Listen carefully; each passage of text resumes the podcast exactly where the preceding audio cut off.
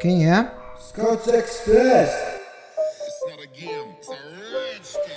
Fala rapaziada, beleza? Lucas Oliveira com mais o Scouts Express na área. Uh, o Corinthians acabou de vencer o Derby contra o Palmeiras aqui.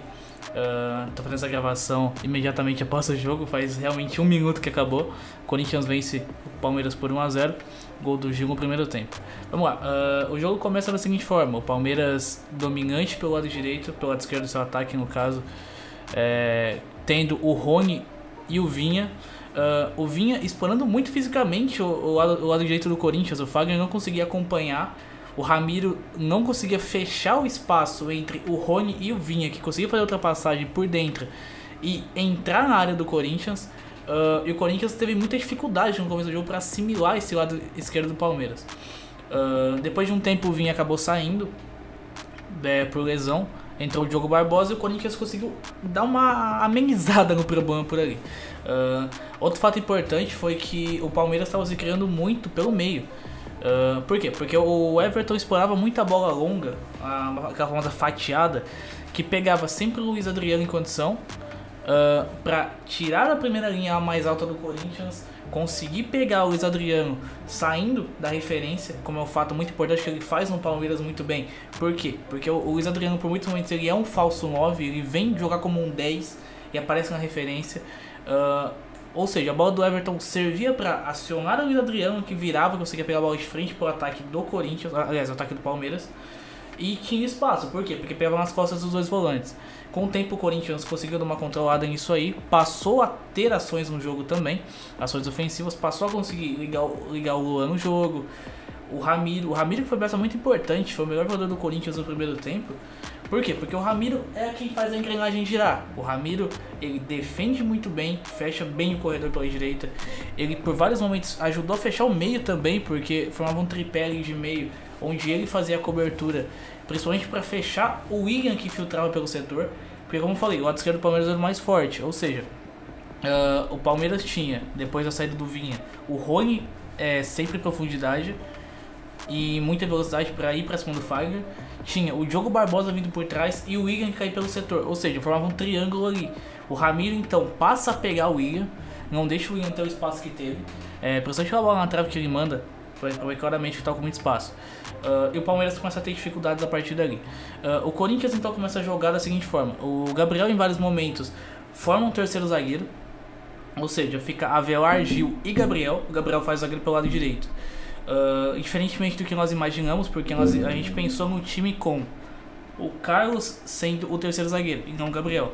No caso, o Gabriel foi o terceiro zagueiro e soltou um pouquinho mais o Carlos, que, que pareceu meio sem sentido, já que se a ideia era você ter no lateral esquerdo é, que também atacasse em vez de formar um terceiro zagueiro, a escolha do Cid seria a mais natural. Uh, mas de certa forma, o, o Thiago depois põe o Cid no final como ponta. É importante ressaltar isso aí. O Cid entra depois no final do jogo como ponta. Uh, o Corinthians passa a acionar bem o Luan. O Luan se movimenta muito bem entre linhas no primeiro tempo. É, a dupla de volante do Palmeiras, o Patrick de Paula e o Bruno Henrique, é, se posicionavam muito mal, porque toda vez que o Corinthians acelerava um pouquinho mais, o Corinthians acionava o Luan entre linhas, ou então um dos laterais chegando até o Everaldo, que caiu muito bem pelo setor, boa partida do Everaldo também, principalmente na questão de movimentação. Uh, o Everaldo se movimentava bastante saindo da esquerda para o meio. Conseguia pegar um buraco na defesa do Palmeiras onde os volantes estavam mal posicionados e consequentemente participar do jogo. Uh, depois do segundo tempo, aliás, pouquinho, falando um pouquinho do final do primeiro tempo ainda, o Luan movimentava muito bem nessa questão, serviu muito bem para acionar em alguns momentos, conseguia clarear o jogo e tudo mais. Uh, por parte da questão do Bocelli, o Bocelli participou muito pouco, o Corinthians pouco criou para o Bocelli de uma forma geral. Uh, o ponto positivo do Fagner também, partidaça do Fagner no primeiro tempo. Porque depois que conseguiu controlar um pouquinho do que foi o lado esquerdo do Palmeiras, o Corinthians começou a ter saída, começou a ter o Ramiro se associando bem com o Fagner, o Fagner tendo a profundidade para atacar o espaço para isso também e, e conseguindo ali criar bastante coisa. No segundo tempo, o Corinthians fisicamente muito mal, novamente falando, parece até pleonasmo, mas novamente, o Corinthians muito mal fisicamente. Cai muito no segundo tempo, principalmente após os 15 minutos, e começa. O Palmeiras começa a empilhar chances. O Corinthians já não consegue mais acionar o Lua entre linhas. Uh, o Lua cai muito é, fisicamente também, sai cansado. uh, dando lugar ao Vital também, que pouco participou. Mas o Corinthians vem para o segundo tempo de uma forma muito inesperada, totalmente diferente do primeiro tempo. Se no primeiro tempo o Corinthians propunha jogo, conseguia jogar e criava situações, era mais dominante que o Palmeiras após a, a, a metade do primeiro tempo.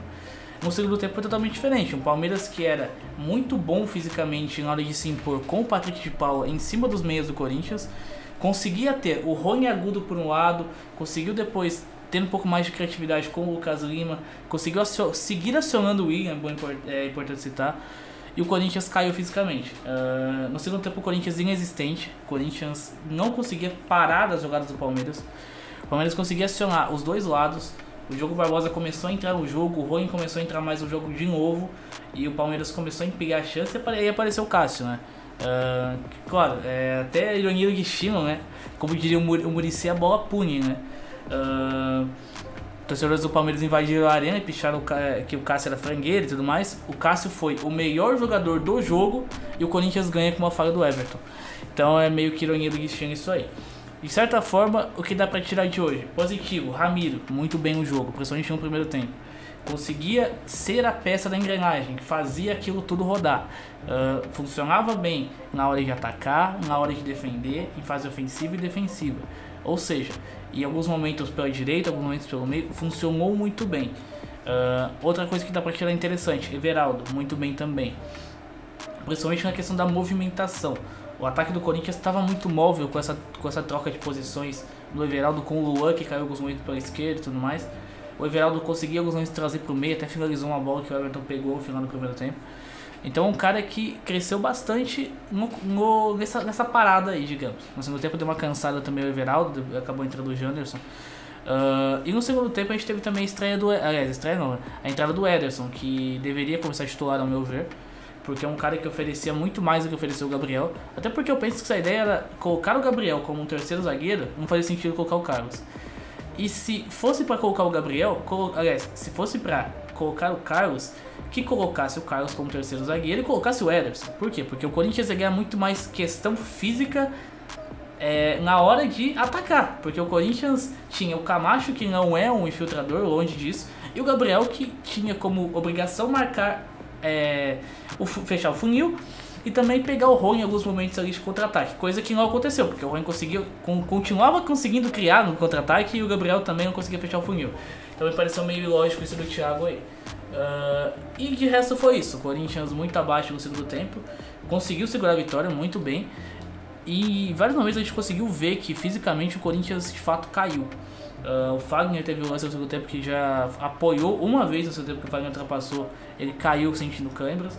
O Gil, logo na sequência, o Gil foi fazer uma proteção de uma bola, desabou e sentindo câimbras também. Ou seja, o Corinthians precisa rever seus conceitos físicos, é, alguma coisa está errada. O Corinthians segue sofrendo fisicamente, mesmo após quatro meses, ok, a gente entende, quatro meses sem partidos oficiais. Só que os problemas seguem os mesmos. Corinthians que cai muito no segundo tempo, muito pela questão física. Do lado do Palmeiras, é, mais pressionou pela falta de imposição do Corinthians que propriamente por qualquer coisa. De certa forma, o Corinthians defensivamente, pelo lado esquerdo, foi bem com o Carlos, principalmente no, no primeiro e no segundo tempo. Uma boa parte do segundo tempo, o Palmeiras criou mais pela direita. E, e foi isso. O Corinthians conseguiu segurar a vitória. Partidaça do Cássio, partidaça. Uh, o jogo do Avelar foi ok, falhou em um momento muito crucial ali, mas acabou dando certo, o Rui bateu para fora. É, mas é um cara que precisa de maturação ainda. Tentou alguns passos para romper linhas ali, não é muito forte dele, mas tentou. E o Corinthians sente falta do Cantígio, né? O Cantígio é o principal nome do Corinthians, sentimos falta dele sim. E o que acabou atrapalhando um pouquinho, né? Série de bola um pouco mais conturbada e tudo mais. Mas de certa forma o Corinthians vence o derby, vence por 1x0 o gol do Gil. E essa foi a nossa tônica do jogo aqui, que acompanha nosso tempo real no Twitter aí. Beleza?